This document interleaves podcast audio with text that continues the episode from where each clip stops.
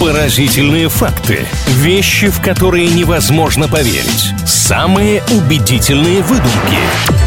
Правдивая ложь на правильном радио. Столько вещей на нашей планете могут нас удивить, и мы всегда рады удивляться в рамках рубрики «Правдивая ложь на правильном онлайн». Здесь делимся друг с другом интересными утверждениями, какими-то впечатляющими фактами. Иногда, правда, выдумываем, иногда фантазируем, пытаемся друг друга подловить. Все это исключительно ради развлечения, но какое-то количество интересной и, может быть, даже полезной информации здесь обязательно появится. Илья Андреев, Маша Сафонова. Всем здравствуйте. Илья, привет! Давай отправимся с тобой в небольшое путешествие. Первый вопрос такой. Существует ли в России деревня Простоквашино? Да, конечно. Я думаю, даже не одна. Может быть, даже 14. Какая конкретная цифра? Вы там бывали? Ни в одной из 14 или 114 деревень Простоквашино я не бывал, но учитывая, как вообще появляются названия тех или иных населенных пунктов, я думаю, что это возможно. Ну вот это интересный случай, потому что эту деревню назвали не в честь мультфильма, она образована уже достаточно давно, там осталась всего одна улочка, живет не так много людей, но зато атмосферы сейчас уже там придерживаются. Имеется свой почтальон, есть э, трактор по имени Митя, есть собака Шарик и так далее. Очень уютно у них, поэтому приезжайте в Нижегородскую область и заглядывайте в эту деревню, до которой добраться, правда, будет не так легко. Подождите, но она правда одна? Ну, я нашла одну конкретную. Вот про нее не так давно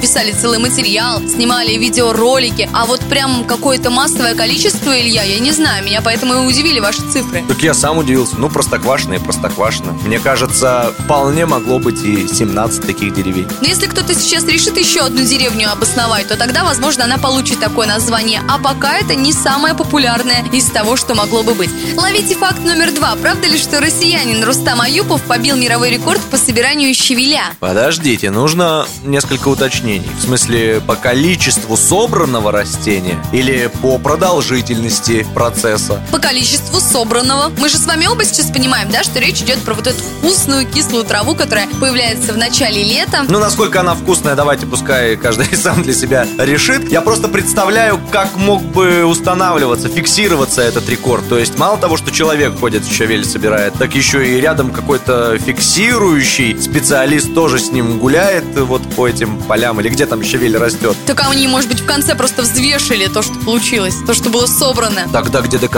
что это действительно он сам? Может быть, он купил на рынке где-нибудь? Так нет, на одной площадке же это все происходило. Илья, вы задаете слишком много вопросов, погружаетесь в дебри, мне кажется, тем самым путаете и себя, и наших слушателей. Думаю, это неправда. Думаю, нет такого рекорда. По крайней мере, пока. Может быть, кто-то очень настойчиво идет к этой цели, но еще ничего никто не зафиксировал. Прости меня, мой одноклассник Рустам, имя которого я сейчас упомянула в этом факте, когда его придумывала. Конечно, такого рекорда нет. Сегодня мне совсем не удалось вас провести. Вы, Илья, просто невозмутимый скептик, которого я буду до последнего пытаться обмануть.